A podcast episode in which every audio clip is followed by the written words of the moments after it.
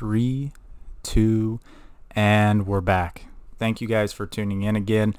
Today I'm joined by a great friend of mine, Evan Smith, and we are going to continue on the talks that I had with Stephen Fitzsimmons revolving around the George Floyd incident and criminal justice reform. I'm bringing Evan on because he brings in a unique perspective being from a very rural part of the United States so he can kind of speak to how that community sees some of these issues and how he personally has evolved on seeing these issues moving to he is now in Indianapolis doing an internship but um, also to Valparaiso where we go to school which is more of a suburban type atmosphere um, so thank you again for tuning in. It'll be available on all the platforms, Spotify, SoundCloud, and Apple Podcasts. Enjoy. Evan Smith. Evan, how's it going, man? Hey, Easton, how you doing, man? Pretty good. Uh, it's gonna be a fun podcast today. Evan and I have basically held probably close to 50 episodes of a podcast during our talks uh, in center field and batting practice, so we thought might as well bring it to the live format here. But Absolutely. Evan, I'll let you go ahead and give a little introduction of yourself. All right. Hello, listeners. I'm Evan Smith. I'm from Greensburg, Indiana, which is uh, kind of southeast in between Indianapolis and Cincinnati. Um, pretty rural part of the country. And uh, I'm a civil engineering major. I'll be a, a junior uh, this upcoming fall. And uh, Easton, Easton, again, I'm glad to have be on here. This is awesome. Yeah, welcome to the peanut gallery. Uh, so when I remember, I always like to give a few questions just so the the viewers can get a sense of the type of person you are. um, so give me a quick answer to all of these. Uh, let's go. I always got to ask this one: In and Out or Whataburger? Oh, all right. I I don't know what other people have said, but I'm a strong Whataburger guy big time. Uh, I wasn't mm. in and out as much really? as I did up. I think Whataburger's got it beat big time. Wow. Yeah. That that hurts my soul a little, Evan, but uh. But... all right. Well, yeah, you are you are actually the first Whataburger answer, yeah. so I appreciate you uh, bringing the different perspective there. Okay. Uh, let's go. Cake or ice cream? Um, ice cream for sure. Ice cream is the only thing keeping me uh keeping me fat. So nice. definitely ice cream. Okay. Uh, Twitter or Instagram? Uh, I got. I'm going with IG. I love Instagram. Um, okay. Don't really do social media, but if I do it, it's definitely on Instagram. So. Gotcha. Uh, PlayStation or Xbox? PlayStation. Come on, man. Yeah, easy answer there. uh, let's go NBA or NFL? Ooh. You know what? I got to go with the NFL, and uh, I got to rep my boys, the Cincinnati Bengals. This, oh, wow. this is going to be our year. This is going to be our year.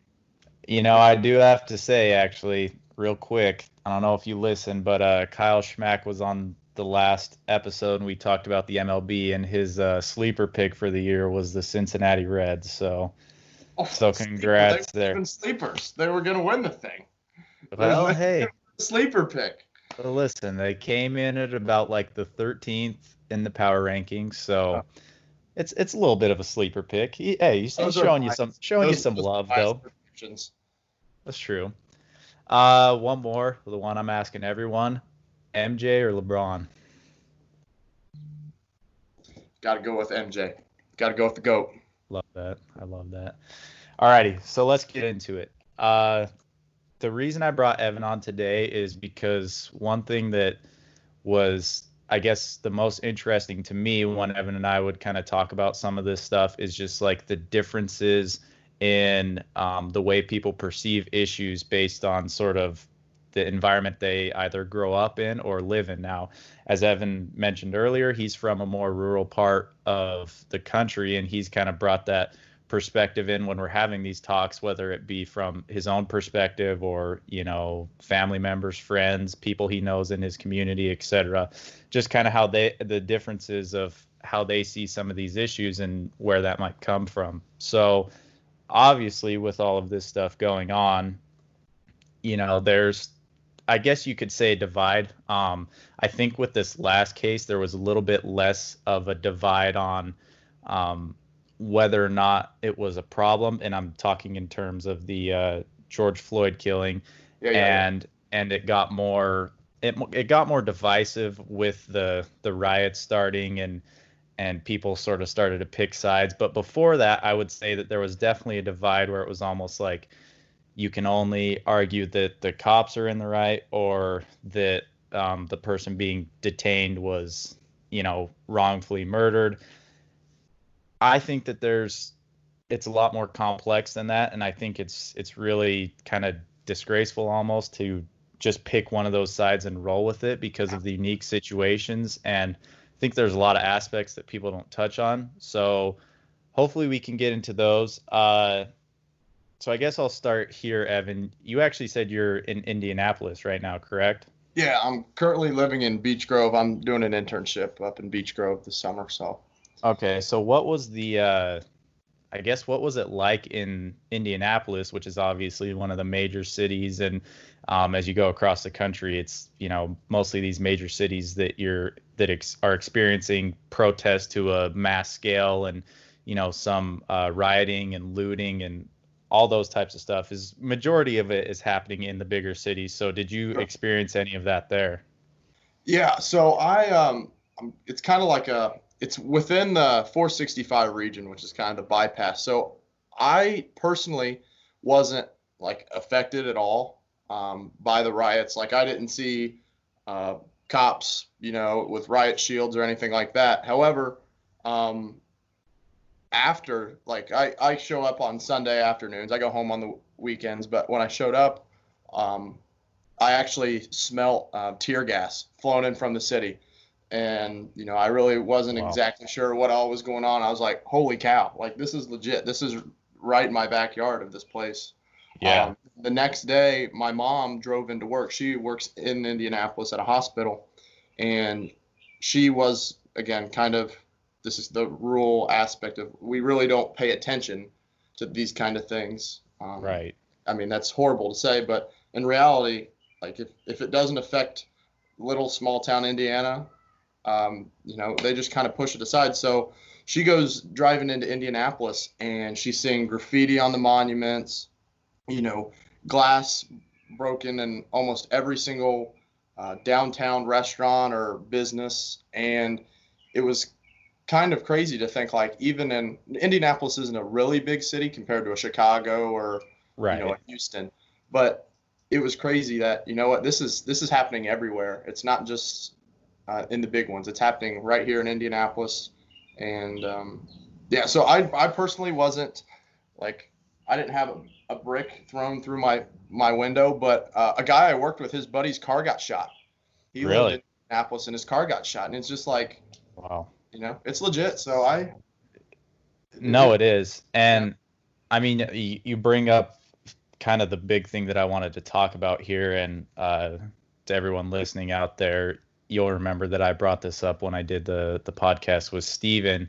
Um, just how, like, so when issue with issues like this, it's hard for some people to sort of understand the situation and that's not necessarily a bad thing right? It's just a lot harder for for people to get what's going on. So i said you know i grew up in i've been mostly in a suburb type environment and a lot of people are a little bit arrogant towards this stuff not so much in the sense that like you don't walk through the neighborhood streets and you know everyone's protesting the protests or upset with that but just quite honestly like m- the majority of people don't really care much. Like it's not affecting them so they don't care much.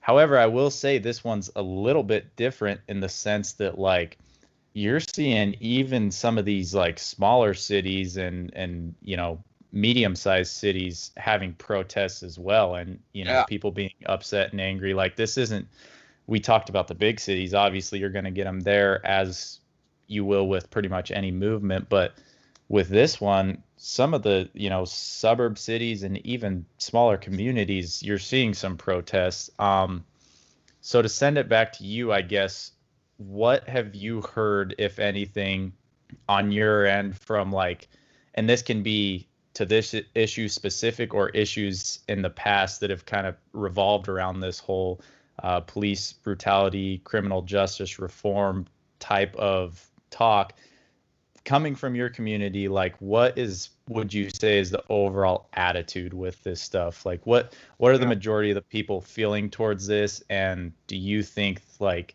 i guess how i said earlier usually in my community there's just not a whole they don't really pay attention to it because it doesn't affect them. So what do you experience from yours? Yeah so uh, right off the bat when things like this come up um, number one it's never really the um, the cops' fault. Like when we see on the news of you know, for instance, a white officer shooting at African American man, um, it, we they never are like the, the initial reaction is that the cop was trying to protect himself and, and the guy he shot was a drug dealer. You know, it like yeah. you could boil down about 80% of the attitudes down to that right there. So like very blue collar, rural, hardworking people. So, you know, they're going to represent their neighbors. You know, it's a small community, so your neighbors are going to be cops. You're going to have relatives that are cops. You always know someone, right. and um, you you tend to back up the people that you're more familiar with. I feel that in any scenario, you're going to be yep. You're going to side with your team. You're going to side with your boys. So. Uh, they're always primarily siding on the uh, the cop side. However, in this scenario where we've got visual evidence of the policeman, you know, just right, basically killing this man, and three policemen just watching him do it, uh, the attitude still is that, you know, the guy shouldn't have been doing what he was doing, but the cop definitely shouldn't have been that far, and the three cops behind him shouldn't have done that. Like there, everyone agrees that there are cocky cops. Uh, don't get me wrong, and that the cops definitely didn't do the right thing in this scenario. But um, you know, that's kind of the overall attitude. It's okay. Side yeah. Side with what you're familiar with, really. Yeah, and I mean that is a great point. Like, so obviously, being a police officer is a a profession. It's a career path for many people, and in those smaller communities, like it does it really does not matter where you go in the country there's going to be a police force. So when you go to uh, you know some of these smaller towns and cities yeah you're completely right. Like the chances are you probably know someone who is an officer. Um, i even know like my grandparents same type of situation. They grew up in a small town that is probably there's no more than 2000 people there right? And everyone knows who the sheriff is everyone knows who you know the other officers are for the most part. Like that's just the the way it is. So i guess with this situation and you mentioned this how no one you can't really back up the officers in this scenario right? Because we're talking about like yeah it's it's tough. And, and and i was and i was even talking about this the other day as far as like what you said how they usually justify what the like if the if there's a shooting let's say so the officer shoots the person that they were trying to detain. Usually the backup is it was self-defense like they were you know in a a position of a threatening position and they had to defend themselves. You know we've seen a lot of those videos where that's clearly not the case but somehow that claim still gets justified in this case, it you can't justify it because it was you know nine minutes where the guy's yeah. knee is drilling into his neck, and and so no one can really agree with that, right? Um, but you see a few days after, as like some of these protests start, uh, the narrative switches from uh, really what it was was everyone either siding with the people feeling for for George Floyd and for that community and then you had a group of people that was just kind of quiet about the issue and then that quiet group kind of comes up as these riots and everything starts and they're saying you know this is this is ridiculous the it's one incident blah blah blah um is that kind of what you experienced as far as the whole like because I, I, feel like you hear that over and over but this uh yeah. it was just one incident not all cops are bad yeah it's not all cops are bad but you know if there's 10 bad cops and there's 100 good cops at the end of the day, people are going to go with the 100. There's 110 bad cops. You know, they've their job is to basically catch you doing wrong things and keeping the streets clean. So they're going to get a bad rep. I don't get me wrong. Our community definitely favors cops because again, it's small town. You know everyone, but they they're gonna.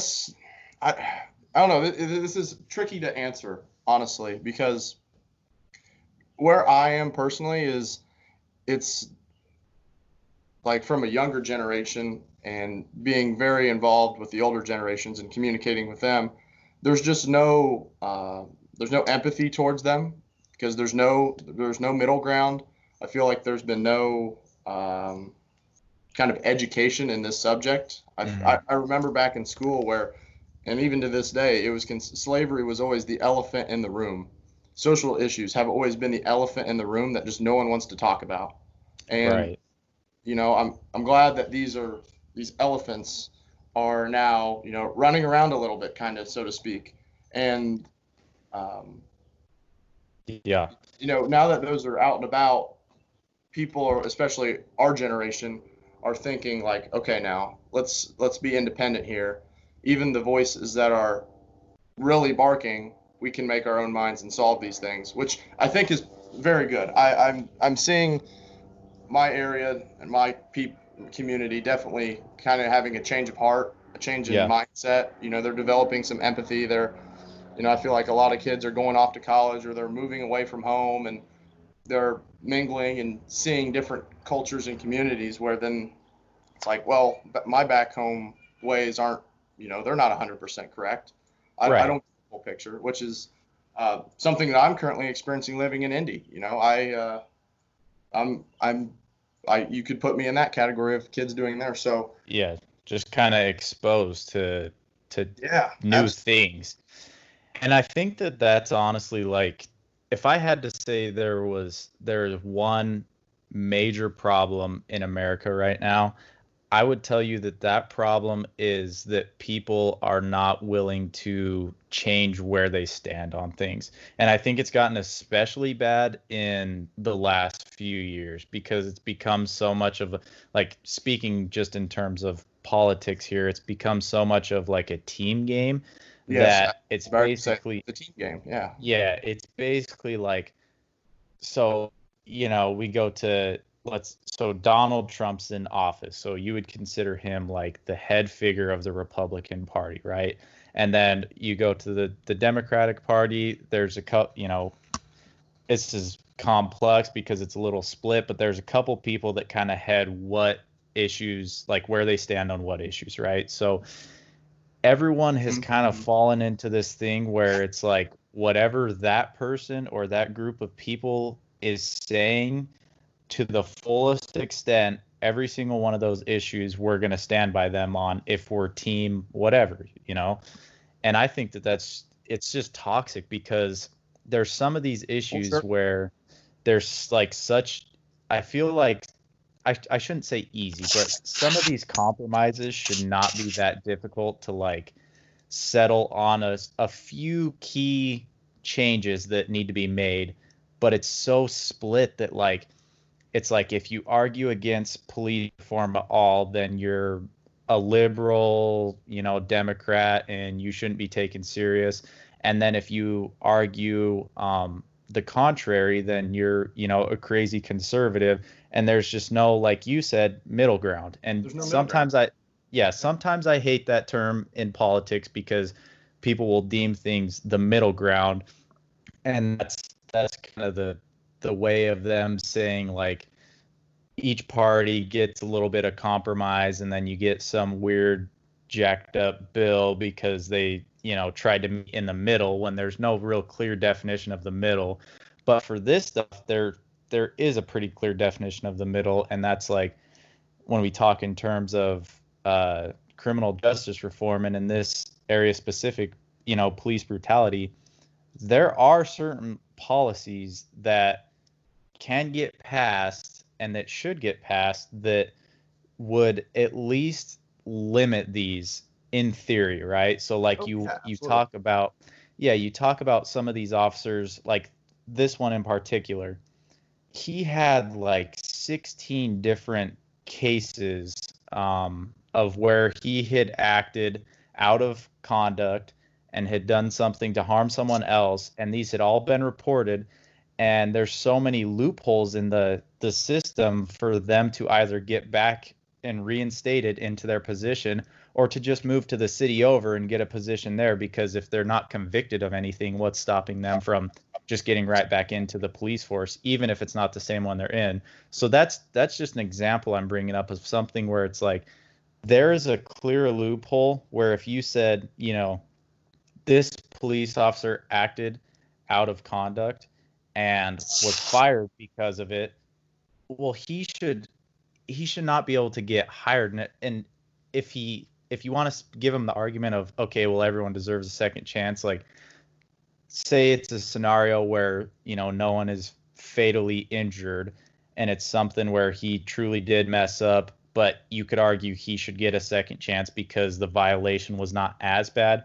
Well, then there should be some sort of rigorous process that that specific officer has to go to in order to, you know, regain his status in the in the police force. Um, so I guess what do you think about that as far as like this whole this whole idea of of officers kind of getting I, I shouldn't say off the hook because you know sometimes they do get fired, but then they find another job the city over. Like, don't you feel like that that's I guess the quote unquote middle ground, like that there are certain things that are just no brain common sense could be done here? Yeah, yeah. No, I kind of when I mean middle ground, um, personally, it's kind of like a, a point where both sides can have conversation and figure out their the problem and solve the problem.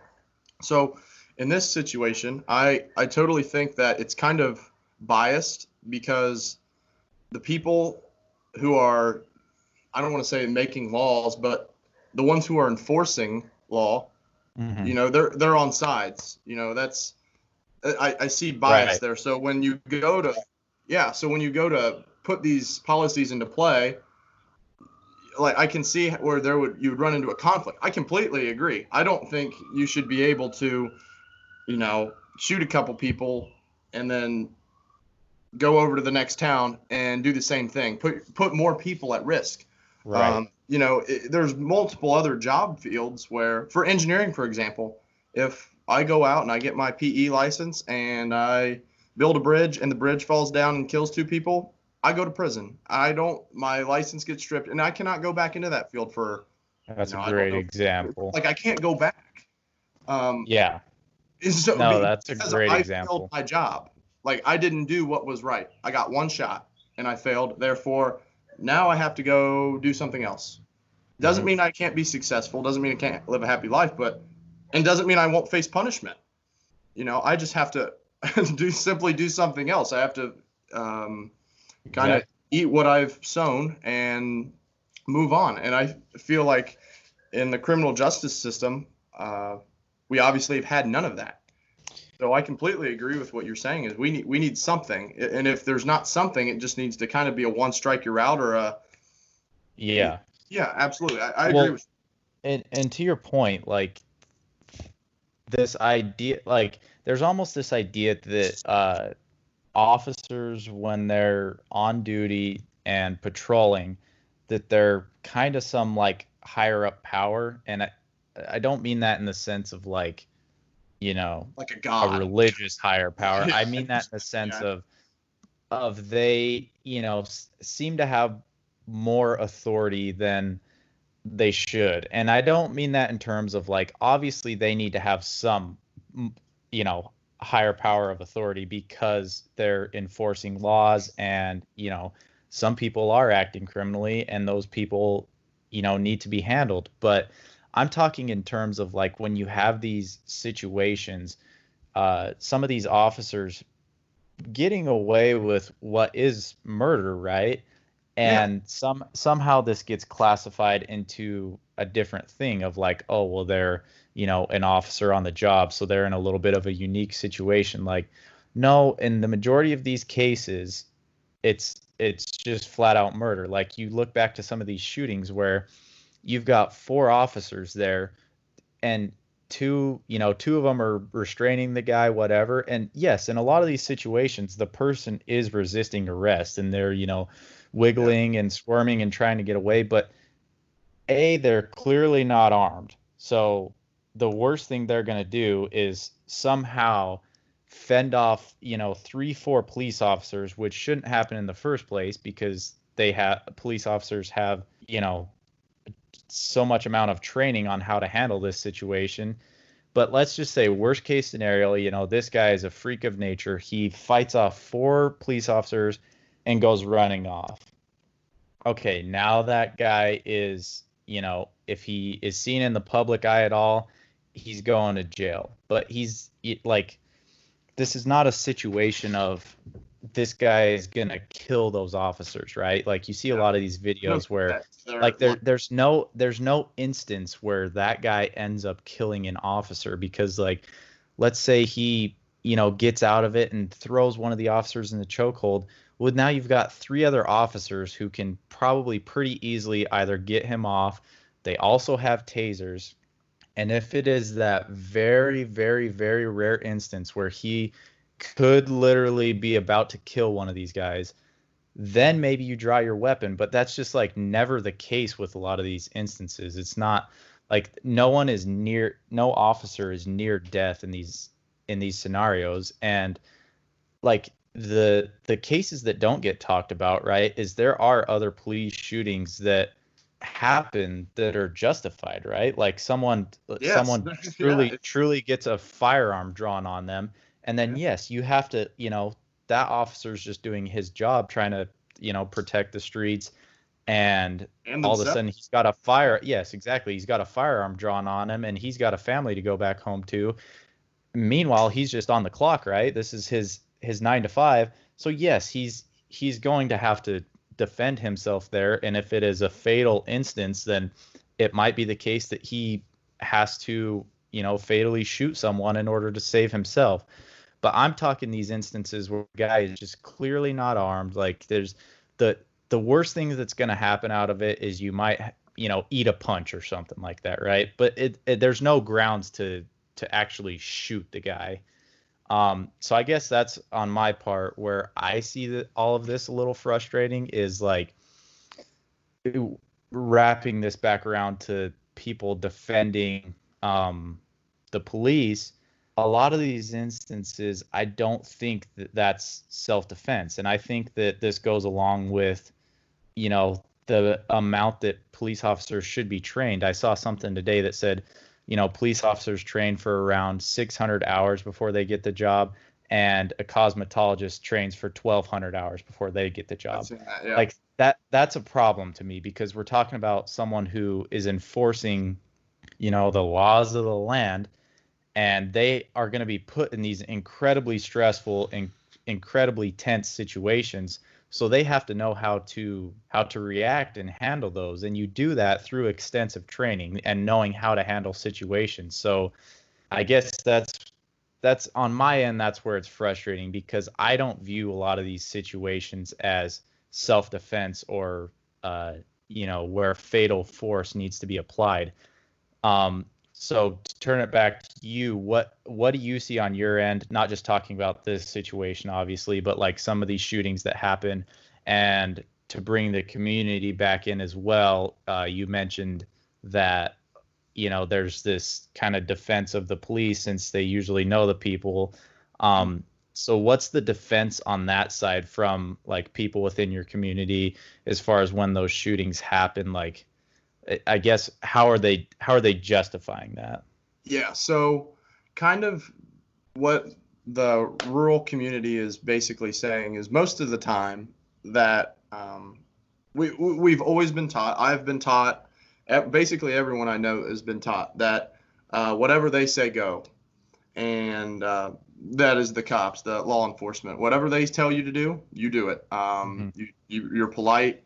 You do exactly what you're told and you shouldn't have any problems. Yeah, you may go to jail and you've probably done the wrong thing, but you're not going to get a gun pulled on you. You're not going to get tased.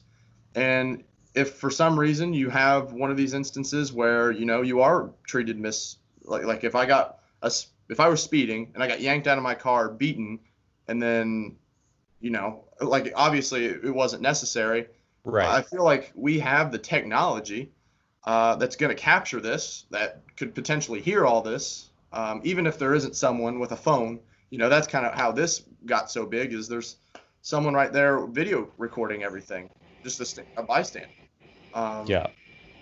You know, I it kind of goes back to everyone from my area thinks like certain groups just aren't well taught how to communicate at court law enforcement. I feel like there's certain groups that, well, they, well, they have every right to think this that they're out. Uh, they're out to arrest me. They're out to shoot me, um, Mhm. which, which is horrible. So Yeah. when they're taught that, they, obviously no one wants to get shot, so they run. You know, they're scared. They're who knows what they've done. Maybe it could have been they stole a piece of bubble gum.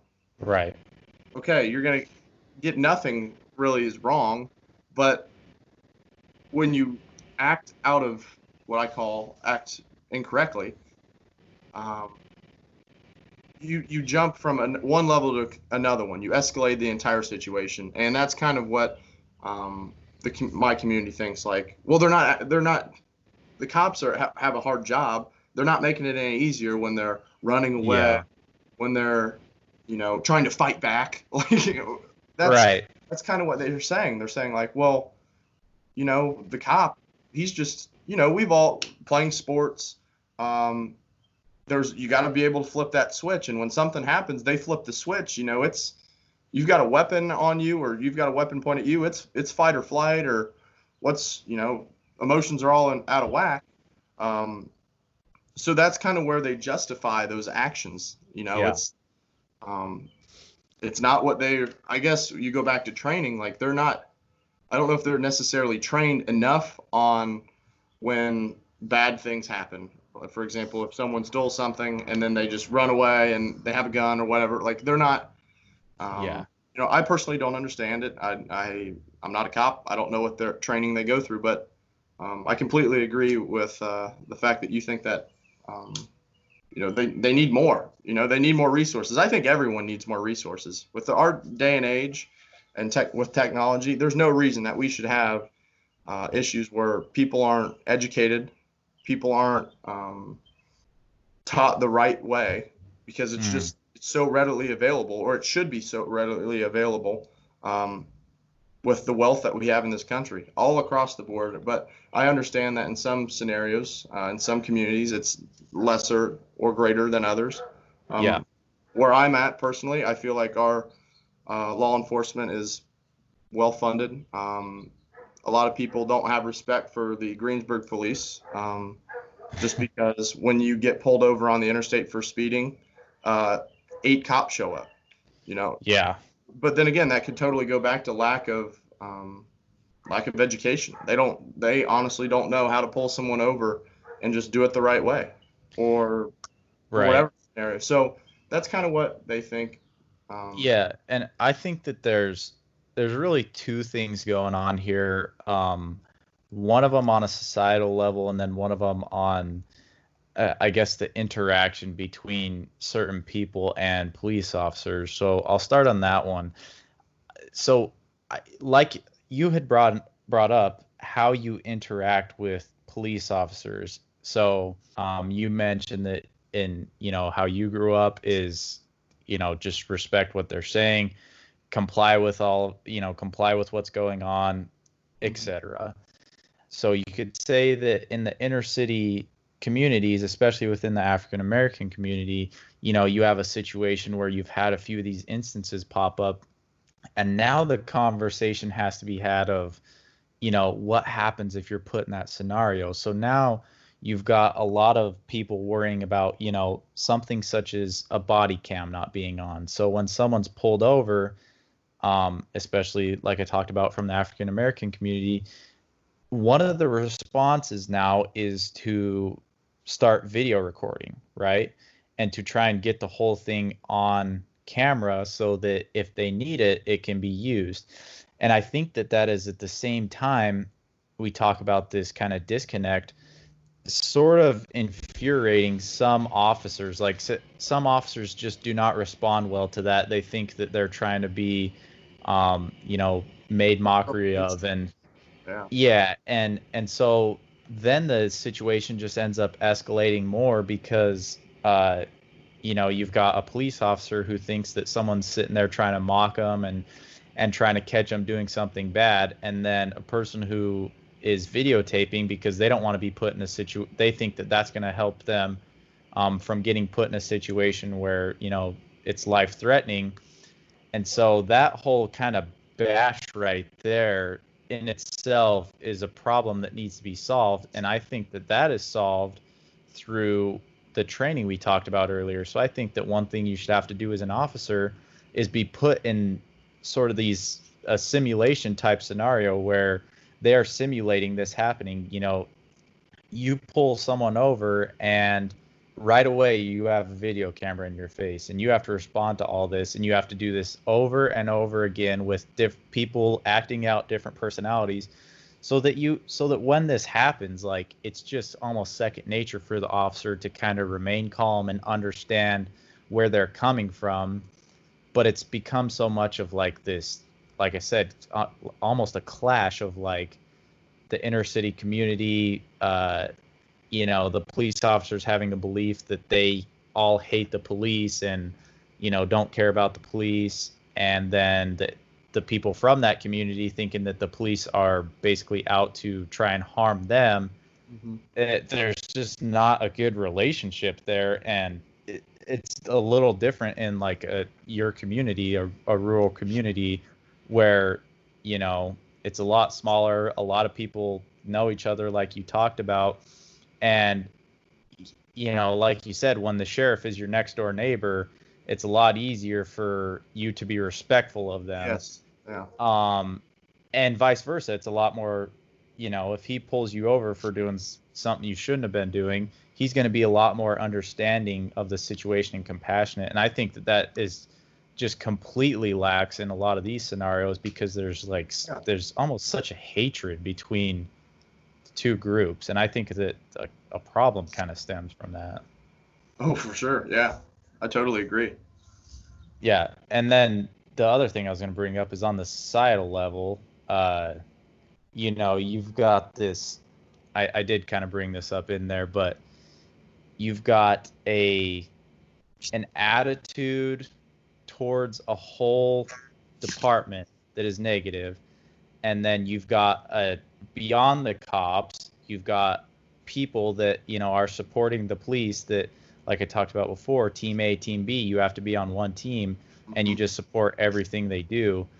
And that brings up this sort of disconnect with trying to get these common sense things done that we talked about. So like the example we brought up earlier, like if you murder someone and they were clearly pretty well controlled and uh, were not they weren't putting anyone's life or any of the officers' life at risk. Um, you should be criminally charged, right? Like, because this is just a person. Like, we're talking about a person, person doing doing something to another yeah. person.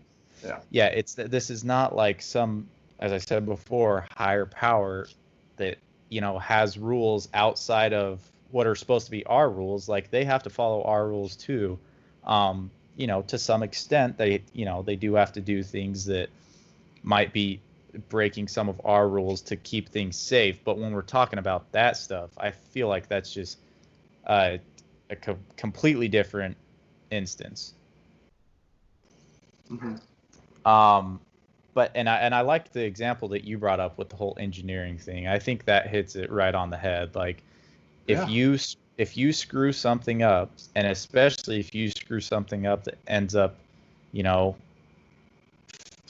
fatally murdering someone, you don't get a second chance. Like it's not and and that's the problem is you see, you know, this guy having 14, 15, 16 chances and I go back to just like when I was a little kid, you know, the more you get away with, the more you think you're going to be able to do, right? I'm sure you experienced some of that as well, especially oh, yeah. growing up in a, a more rural community. Like, the more you're able to get away with without people noticing or making a big deal out of, that's just only going to amplify how much you push those boundaries. So if you're in this officer's position and I clearly think that he had a hatred towards that specific group of people and you've done this over a dozen times, like what's going to make him think that you know, doing it again is going to cause any problems and he ends up taking it a step further and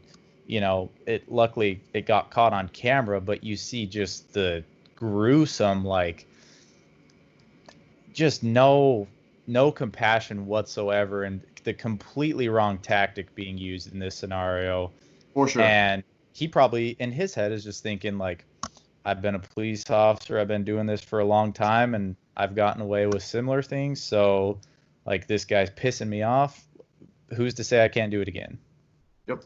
Is that kind of where you how you feel on that as far as like where a lot of this stems from is sort of just this this getting away with it factor.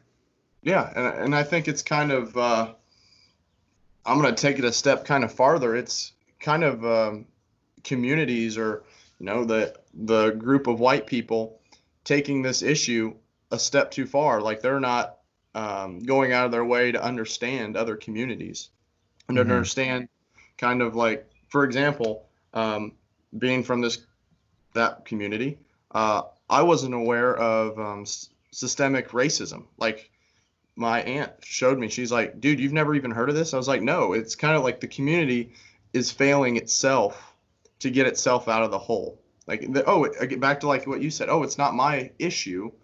Um, but by doing that, it is your issue when you're one not making it any better, but generation after generation, it's making it worse.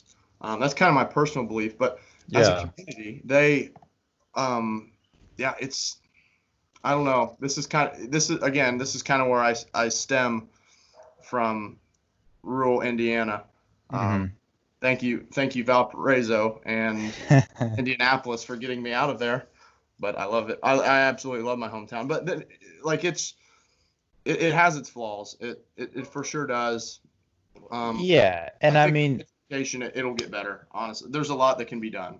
Yeah, and uh, and it's nothing against like you know we're sitting here kind of talking about the two different communities, and you know each community has the benefits of it, right? And I'm sure that a lot of people that are in those communities love being a part of those communities. Like you said, you know, you love your hometown, and uh, there's a lot of people out there that grew up in a more rural area that that love the idea of kind of being away from everyone and and having their space but still being part of a community i think that what lacks and this is coming on the ends of both communities is just this idea of conversation right? Like i think that Oh, 90% 90% of people i bet you if you took 20 members from one community 20 members from the other community sat them down at a table had them discuss these issues i bet you you would come out of there with you know uh, some good policies. I bet you like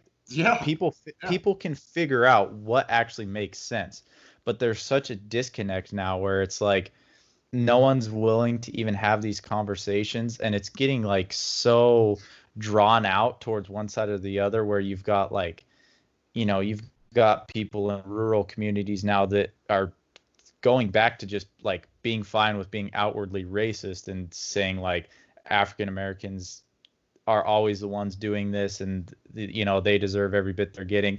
And then on the other end you've got people from the inner cities that are saying you know the police having police is the worst idea and like they're all bad people. They all want the worst to happen with within that community. And neither of those is the case. Like neither of those those that all- neither of those is the correct answer.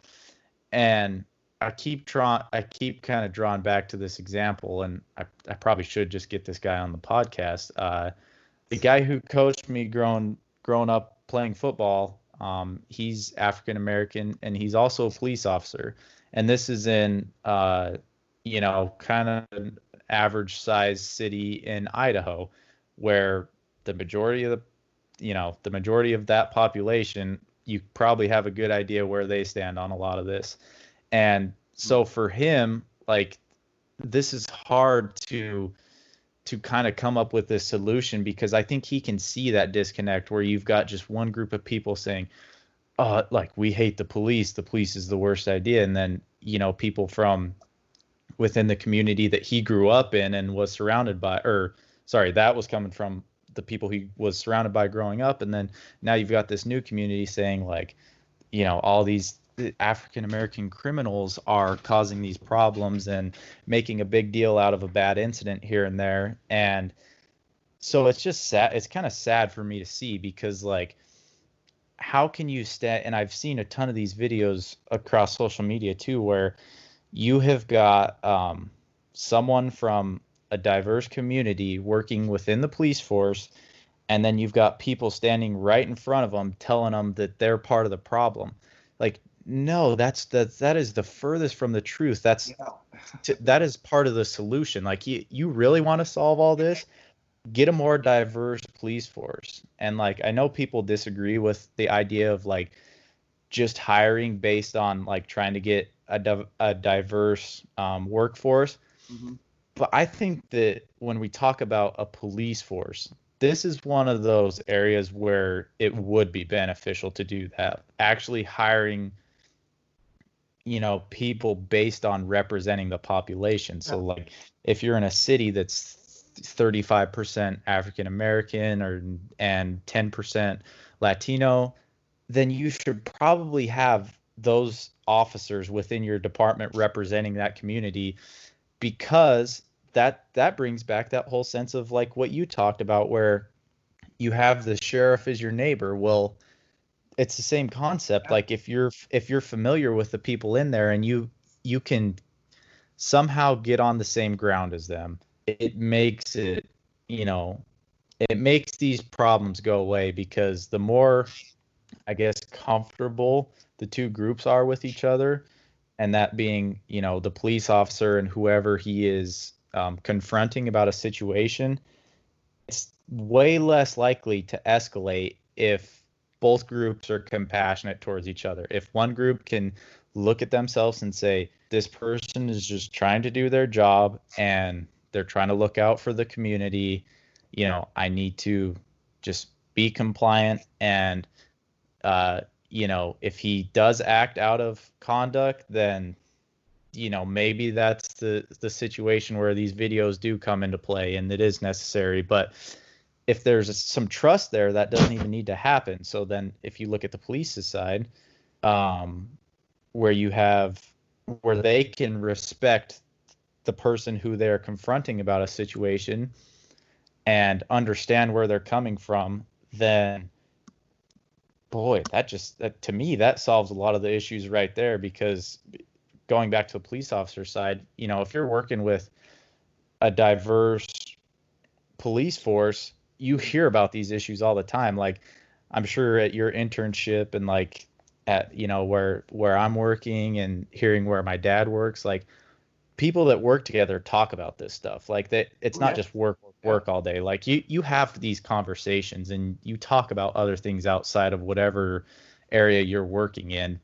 And you know, if those conversations, which is again, it all wraps back around, but like I told you the example with 20 people from each community sitting across from each other. Well, if that's happening in the workforce, it, you're really going to be an outlier if you are the type of person that that can't level with anyone on this on these issues, right? Like uh, everyone's been around that person where like the issues most people agree on, and then there's just that one guy that They're is out, out, yeah, outlandish and loud about that. Like they stick out and when we're talking about the police force if you've got a person like that that's just clearly sticking out it's a lot easier to clean up your p- police force then.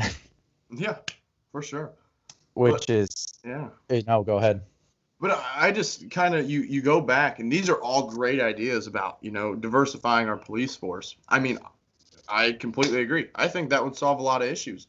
However um, could you imagine being a cop right now or being a kid our age um, and just thinking, man, that being a cop job sounds really fun. Like I, I would really like to be a cop. those I'm sure they have really happy lives. They make really good money, and like that No. doesn't exist in this country right now. Being a cop would be, in my opinion, one of the hardest jobs, because Correct. just like the people that, you know, are being affected negatively, they kind of as well have a target on their back because if something gets posted online and when they really screwed up, you know, sorry, you're going to just the accountability. Yeah. It's just like anything else. But I, I for some reason, I think that being a policeman is just an incredibly difficult job. Um, yeah.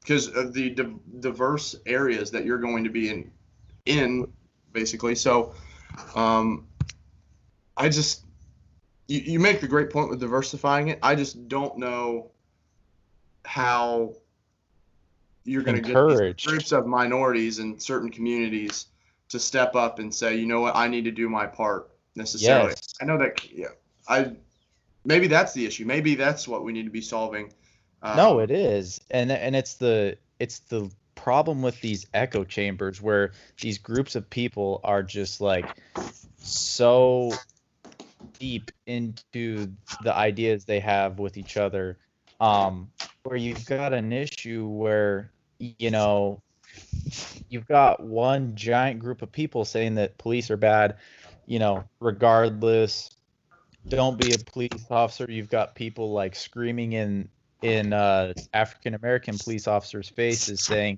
how can you be a part of this? How can you do this? Yeah. like So so when when the younger generation sees that to go back to your point there's no chance that more than maybe a handful of them are going to want to go into that because they think that they're going to be you know shamed if they're a part of that. Well now you've got these all these open jobs for being a police officer. So who are the people that are going to fill that if it's a position that's being shamed on so bad by that community the people that are going to fill it are going to be the people that have hateful feeling towards that group towards that group and want to be a part of that. They want to be you know the fuel to that fire per se where you know Yeah. this group hates police officers so much so i want to be a police officer because i hate that group. Well yeah now you're only making the problem worse so i agree. I hate that uh this whole i like echo chamber thing where it's becoming such a divide of you know hating police officers and then police officers you know hating a certain group of people because you're only going to make that worse if you don't encourage good people to become police officers. Like if it's not encouraging for someone in that community to want to be a police officer to bring about that change there's a whole nother problem. And that's that's what i i told that guy i was talking about um when i talked to him about all this is i said look man like you this if the change happens like this like getting guys like you in the police force that are going to have conversations with his constituents and represent you know, a, a certain demographic and just get the other people that he works with to have some understanding right? So like that so they're not acting in these hateful ways because then they can just you know go back to work and everyone reinforces that what they did was correct. Like you need you need people that are going to have these conversations and and you know i guess get the uh get the outliers out.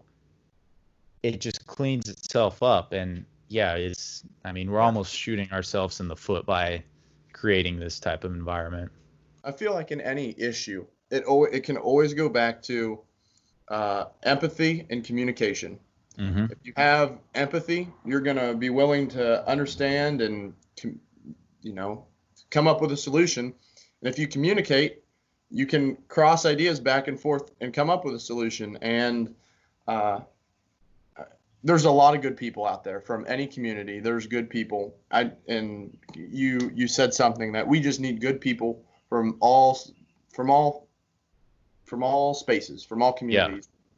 To i would argue the majority of people are good yeah. Oh, yeah. I would say there's 95, and we here, you know, this goes back. My grandma's a teacher. She always said this: you spend your time with the most difficult five.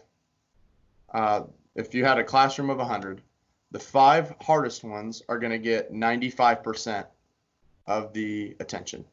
Yep. And then the 95 students that are fine are going to get 5% of the attention. So, Mhm. we're- and you can go to media, you can do any, you can compare that to almost anything. That's what you hear. You're going to hear what's bad, you're going to see what's bad because that's what grabs attention. It's it's unfortunate that the good people aren't the ones being thrown on the news as much as they should be because again, there's a lot of them and um, we've got a lot of issues in this country. Uh, this is obviously the one that's kind of blown up, yeah, uh, being exposed. relevant right now. Yeah. Um, and I really hope that we can we can end this thing because uh, I don't want my children to have to grow up with something like this. This to me, it, it's so I don't want to say obvious by any means, but it's just unnecessary that we should Yes. be dealing with these things at this level in society. Um, Hundred percent. so let's just let's figure it out. I don't know how long this is going to take. You know, I um, I don't want to say that I can't do anything about it um, because I definitely can, and I'll I'll definitely do my part with learning for myself and Right. passing that on to my rural community who is you, Yeah. kind of voiced what they are. Um, and Well- I feel like just the communication, learning is what everyone can do to make this thing better. Um, just from a, a small point. So yeah. Yeah, well, and to kind of conclude on that thought, like that's a great point you bring up, and it just it's frustrating because like yes, like you brought up, we can do stuff and people are doing stuff, and I think that this instance in particular, you see a lot of action, a lot of action coming from the ground up, where people are, you know, donating to causes, they're uh, posting things on social media to to bring awareness to the issue. Like you it's really a unique situation where you actually do see a lot of the population on board with pushing a certain concept. Unfortunately i think that there's a a big problem at the top of all this where there's still just that two-sided game going on and it just there can't be a clear answer. It has to be one side picks one thing, the other side picks another thing, and then they just continuous continuously bash heads over it.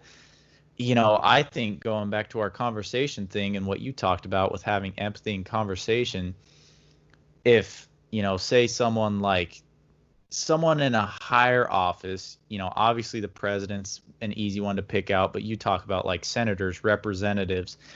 If you can have those people sit down with some of these organizations like you know the campaign zero the black lives matter and have that conversation and show all of these people who are frustrated about this issue we are having this conversation and this is what we got out of it Yep. i think that you you know that that would make so many people so happy to just see that happen to see like Yeah, it's progress. yeah, yeah, exactly. And it's easy for like, you know, say a throw anyone you want out there from like the I guess the left side of the uh, the Democratic Party, where you know it's been clear where they stand on this issue, and it's been you know for a long time everyone knows where it stands. Well, they can put out all the statements they want, but that's just what people expect. It's got to be the people that are willing to sort of evolve on the issue and at least have the conversation like at least do the people the justice of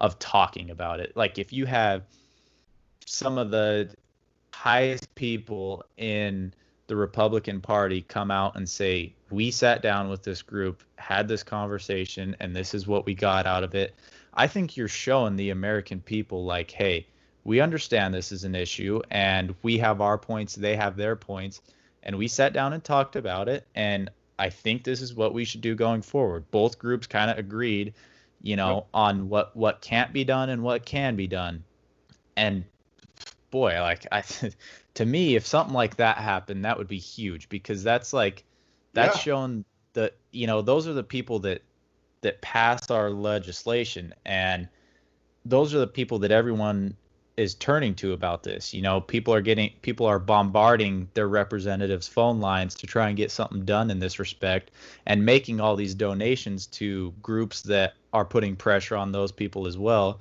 So if we can get some sort of response rather than just, you know, yapping back and forth at each other and complaining about certain things. Like that's just so toxic that at the top level of our government, you've got the the party leaders on both sides only committed to just, you know, basically shit talking the other side. And it can't just be like, you know, agreeing on something. It has to be pick the most wrong part of the movement. So like for this thing, you would argue that all of the looting going on, which to be clear, like a lot of that looting was not even coming from people who are too concerned with this movement. That was coming no. from people that that are wanting to make personal gains and you know, so you take that aspect of it and then you make it the stamp of this whole movement. Like Campaign Zero, Black Lives Matter, all these people, rioters, looters. And then on the other side, you have, like I talked about before, police officers bad even people who are within the police force trying to make that change trying to have these conversations like they're the enemy why would they betray their people like that mm-hmm. that there is just on that is what it that's what's being labeled from both sides of each group.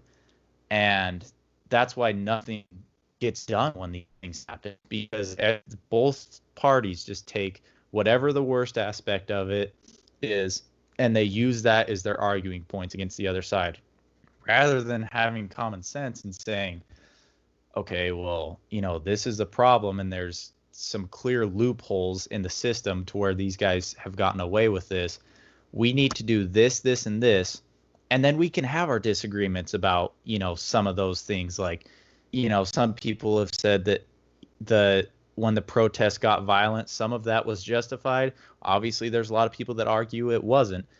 That that you can have an argument about, but let's at least get the the easy stuff done, right? Like rather than just sitting there on the stuff that we're going to argue about until the world ends, why don't we do the stuff that is just it's simple, it should be done, right? That's how I feel at least.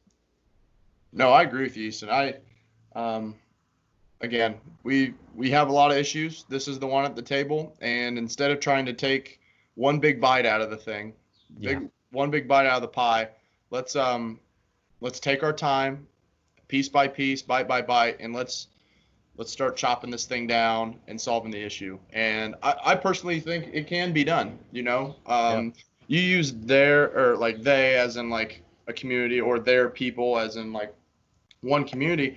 But at the end of the day, um, you know, we're we're citizens. We're we're all Americans. We're we are all on one team. You right. know, it's it's us, and uh, we're very fortunate to be here. Uh, you can go to a lot of different places around the world, and it's um, it's not it's not that great compared lot, to what lives that we messier. really are blessed. Yeah, um, and I. So to, let's let's do it. Let's let why not right this time to do it step up and uh and kind of just make our point to just end these stupid unnecessary problems right and to to end it what you just said there was perfect and i think that people need to actually buy into that because you got a lot of people that say you know this is the greatest nation on on planet earth and we love it and you know we we should strive to be the best in everything. Easy to say, and I think there is, you know, there's a group of people that they love to, you know, tout that the whole, you know, the patriotism aspect. Mm-hmm. Part of part of that is actually wanting to be better, right? So you got to understand that society is going to always be changing. There's going to be different things that come up. You have to be willing to to not not only change sometimes, but be able to recognize, you know, what's wrong and address it. You can't just we can't just go on for 300 years just saying we're the best and everything goes on as normal. Like in order to remain the top dog, you're going to have to evolve with the different situations and society is always going to be evolving as well. So it, you know, I'm all for loving, you know, loving the country, loving what we stand for, trying to be the best country out there. But we can't just say that stuff right? We have to we have to do things to make sure that that's actually the case. So evan i appreciate you coming on. Uh, to all the listeners as always this will be available on spotify soundcloud and apple podcast um, it was a great conversation and one of the reasons i I really wanted to bring you on was because, like I said, from our our talks out in in center field, I think you bring a unique perspective to where you grew up in a, a certain community, but you you also have you know you have a really good mind as far as willingness to sort of uh, recognize things and be able to maybe change your opinions which i you know i definitely did as well. I have not always had the same beliefs that i do now and this the same opinions on everything.